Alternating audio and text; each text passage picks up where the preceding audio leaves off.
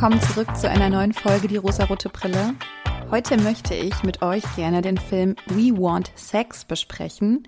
Das ist ein Film aus dem Jahr 2010 von Regisseur Nigel Cole. Und ich muss gleich vorab sagen, der Titel ist ein bisschen irreführend.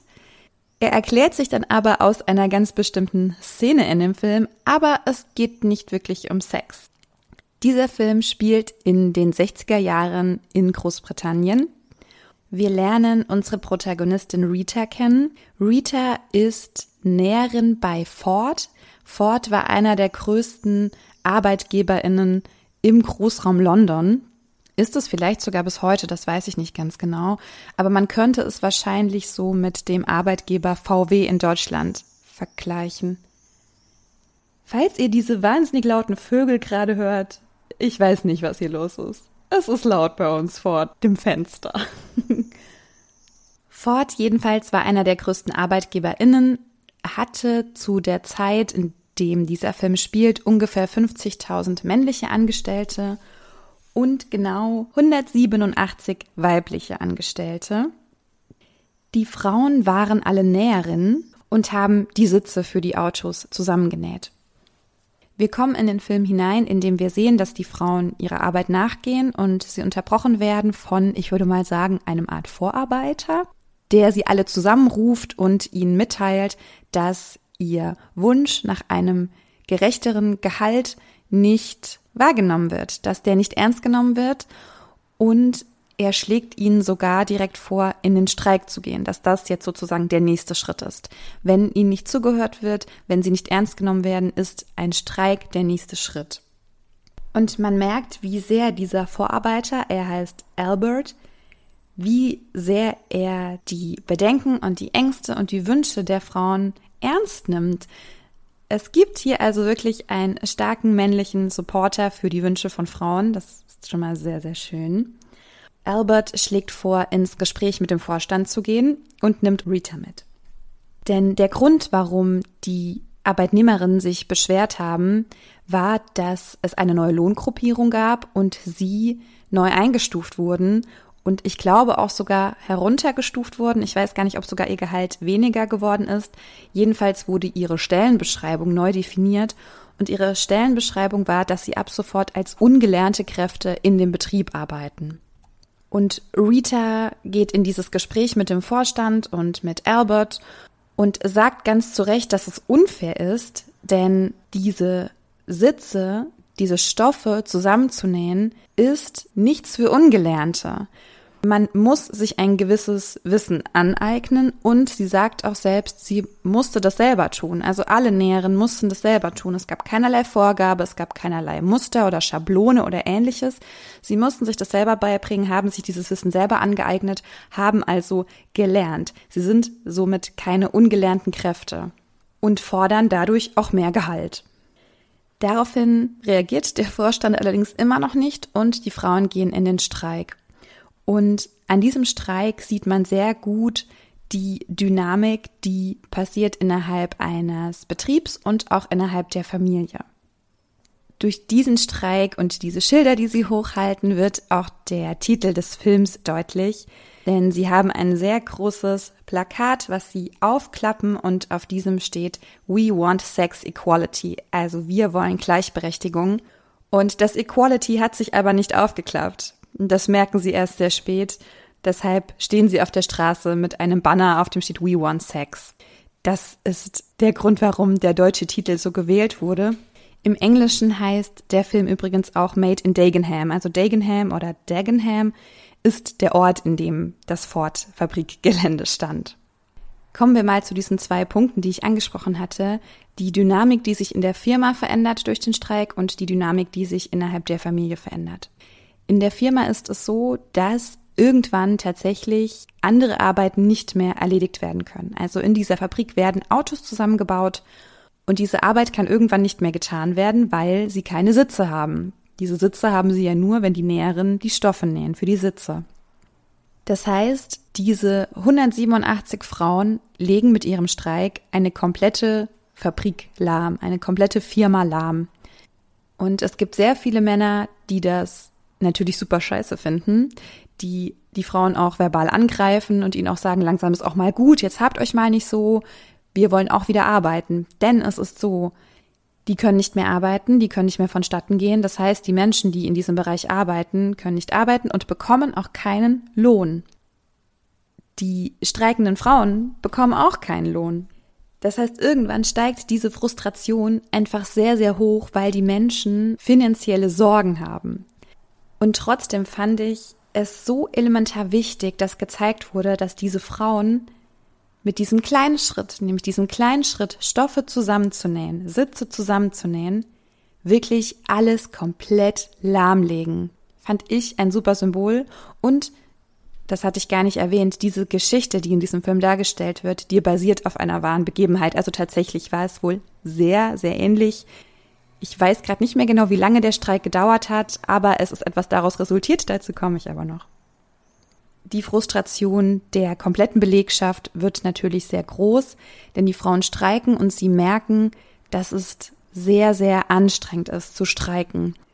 Denn je länger sie streiken, desto nervenzehrender ist es, überhaupt für diese Sache einzustehen und auch weiterhin einzustehen, einen langen Atem zu haben und dieses Ziel zu erreichen, was ihnen wichtig ist. Das ist unfassbar schwer und auch die Frauen bekommen Geldnöte, denn auch sie bekommen keinerlei Gehalt.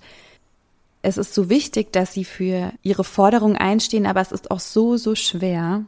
Aber der Vorstand bleibt sehr lange Zeit sehr hartnäckig, er erkennt nicht an, dass die Frauen unfassbar wichtig sind für den Betrieb, für den Flow, für die Produktion. Es wird nicht anerkannt, es wird weiter dagegen gehalten.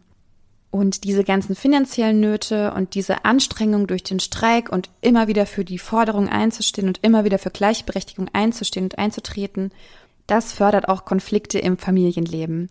Wir haben ja unsere Protagonistin Rita und Rita ist Mutter von zwei Kindern, hat einen Ehemann, der sie zu Beginn des Streiks auch unterstützt und das auch super findet, aber irgendwann auch an seine Grenzen kommt.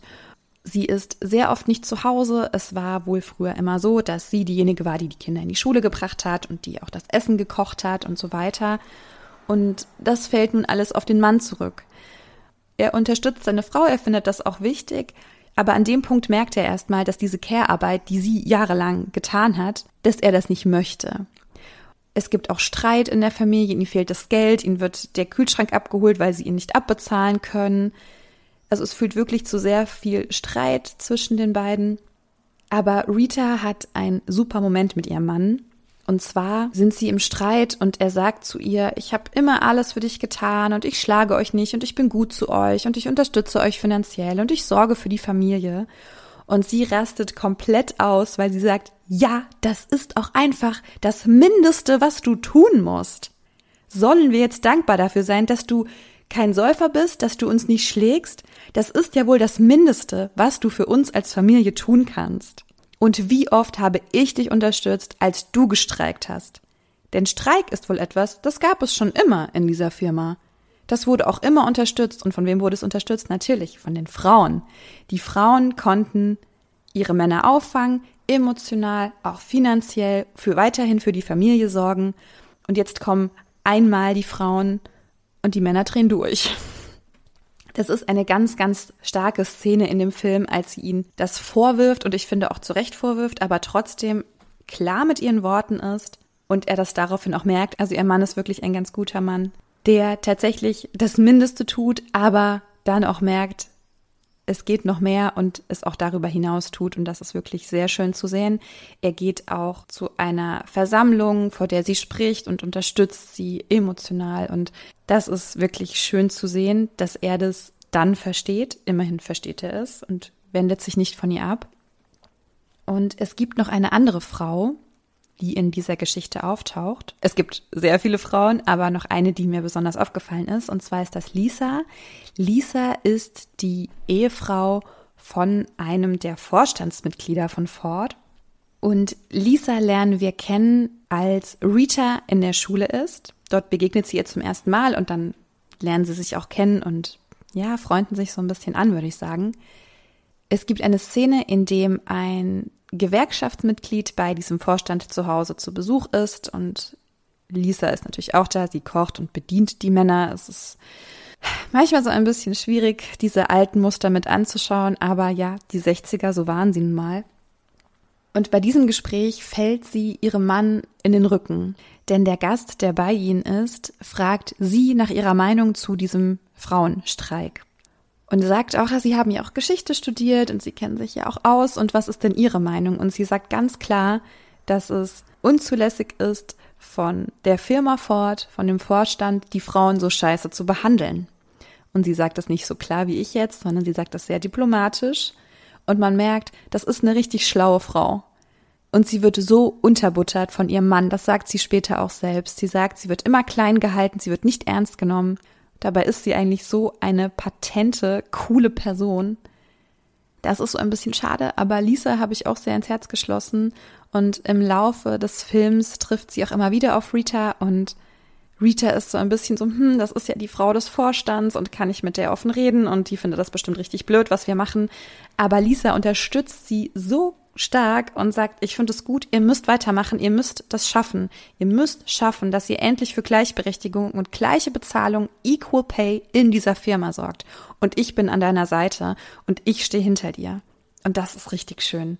Das ist richtig schön zu sehen, dass Lisa, die ja sehr wohl von diesem Ehemann, der Vorstand ist, sehr stark profitiert, aber dass die auch dahinter steht und sagt, ich bin für euch da und wenn du mich brauchst, ich bin für dich da. Der Grund, warum die beiden Frauen sich zunächst in der Schule begegnen, ist, dass Rita mit einem Lehrer spricht, weil dieser ihren Sohn schlägt mit einem Stock, meine ich, im Unterricht und ihn darauf anspricht und sagt, ich möchte das nicht, ich möchte nicht, dass sie meinen Sohn schlagen und er sehr dominant ist und sehr Mansplaining betreibt und ihr eine fehlende Moral unterstellt. Denn wenn der Junge zu Hause keine Züchtigung erfährt oder keine richtige Erziehung erfährt, dann muss er als Lehrer das ja erledigen. Und Rita ist so überrumpelt, weiß gar nicht, was sie zu ihm sagen soll und rauscht von dann und trifft eben dann auf Lisa und sie treffen sich auch nochmal und kommen ins Gespräch und Lisa hat auch eine ja einen Vorstoß gewagt bei der Schulleitung, meine ich, diesen Lehrer von der Schule zu entfernen, da auch ihr aufgefallen ist, dass ihr Kind geschlagen wird und sie das nicht möchte. Und dadurch vereinen sich diese beiden Frauen und schaffen es tatsächlich, dass dieser Lehrer nicht mehr unterrichten darf, denn es ist nicht okay, seine Kinder zu schlagen, weder als Elternteil noch als Lehrerin. Und das verbindet die beiden und man merkt, dass sie die gleichen Ziele haben und ihnen beiden die gleichen Dinge wichtig sind. Das hat mir sehr, sehr gut gefallen. Und die Frauen haben tatsächlich einen langen Atem und ihr Streik wird ja auch wahrgenommen, denn Ford als einer der größten Arbeitgeber in und um London, das wird natürlich auch von der Politik wahrgenommen. Und die Arbeitsministerin nimmt das auch wahr, versucht auch, hm, ja, ich weiß nicht, zu schlichten ist das falsche Wort. Also sie versucht schon etwas Druck auszuüben und aber auch zu sagen, ja, wir dürfen dem eigentlich nicht nachgeben, weil was hat das für Folgen? Es geht sehr viel um Politik, es geht sehr viel um Lobby. Letztendlich kommt es dazu, dass Rita und ein paar ihrer Mitstreiterinnen mit der Arbeitsministerin sprechen und sie ganz klar sagen, wir gehen hier nicht eher weg, bis wir mindestens 90 Prozent von dem Gehalt bekommen, was auch die Männer bekommen. Und sie verhandeln und das geht hin und her, aber letztendlich knickt die Arbeitsministerin ein, weil sie merkt, okay, diese Frauen, die sind knallhart, die würden auch noch weiter durchziehen. Das können wir uns finanziell in diesem Land nicht leisten. Das ist die Autoproduktion ist bis heute auch in Deutschland eines der größten Industriefächer, die es so gibt. Und das kann sich ein Land langfristig nicht leisten, nicht weiter produzieren zu können. Und sie gibt dem nach und die Frauen bekommen ab dem Zeitpunkt 90 Prozent des Gehalts der Männer und werden auch nicht mehr als ungelernte Kräfte eingestuft. Es ist auch so, dass im Zuge daraus im Jahr 1970 in Großbritannien der Equal Pay Act verabschiedet wurde. Das heißt, es wurde festgehalten, dass Frauen und Männer das Recht haben, bei gleicher Arbeit gleich viel zu verdienen, beziehungsweise dass das Gehalt der Frauen an das Gehalt der Männer angeglichen werden muss. Es geht um gleiche Bezahlung, es geht um Geschlechtergerechtigkeit, es geht um Fairness. Und ich weiß nicht, wie es heute in Großbritannien ist. Ich weiß, nur ein paar Fakten, ein paar Daten von Deutschland. Und wenn wir über den Gender Pay Gap sprechen, gibt es diese magische 21 Prozent, die Frauen in der Regel weniger verdienen. selbst wenn wir ihn bereinigen, ist es immer noch so, dass wir bei 6% weniger Gehalt sind. Also je nachdem, welche Berufsgruppen man auch betrachtet, Frauen verdienen im Schnitt 6% weniger als Männer für eine gleichwertige Arbeit. Das heißt, wir kämpfen heute noch dafür. Das heißt, dieses Thema, dieser Film ist eigentlich aktueller denn je. Wahrscheinlich könnte man 50 Podcast-Folgen nur über gerechte Bezahlung machen, über den Gender Pay Gap, über Gleichberechtigung, über gerechte Bezahlung, über gerechte Arbeitsverhältnisse. Das würde jetzt aber hier den Rahmen sprengen. Ich wollte heute nur über diesen Film sprechen, den ich euch wirklich sehr, sehr empfehlen kann. Das Thema ist, wie gesagt, aktueller denn je, zumindest für uns in Deutschland. Es spielt in den 60ern, es hat doch einen ganz bestimmten Flair, so diesen Film anzuschauen. Und die wundervolle Sally Hawkins spielt mit, die ich persönlich wirklich sehr, sehr mag. Also eine ganz klare Empfehlung. Schaut euch diesen Film an. Er ist wirklich toll. Er macht auch Spaß. Er ist auch ein bisschen was fürs Herz und trotzdem weckt es so diesen Kampfgeist in einem. Man fiebert mit den Frauen mit und man wünscht ihnen, dass sie es schaffen und sie schaffen es am Ende auch. Also klare Empfehlung von mir. We want Sex, auch wenn es nicht um Sex geht, aber das ist okay. Es muss nicht immer um Sex gehen. Vielleicht geht es in der nächsten Podcast-Folge wieder ein bisschen mehr um Sex. Mal schauen. Okay, Leute, dann war's das von mir für heute und ich würde mich sehr freuen, wenn wir uns in der nächsten Woche wieder hören. Also ihr hört mich und bis dahin lasst es euch gut gehen. Ciao.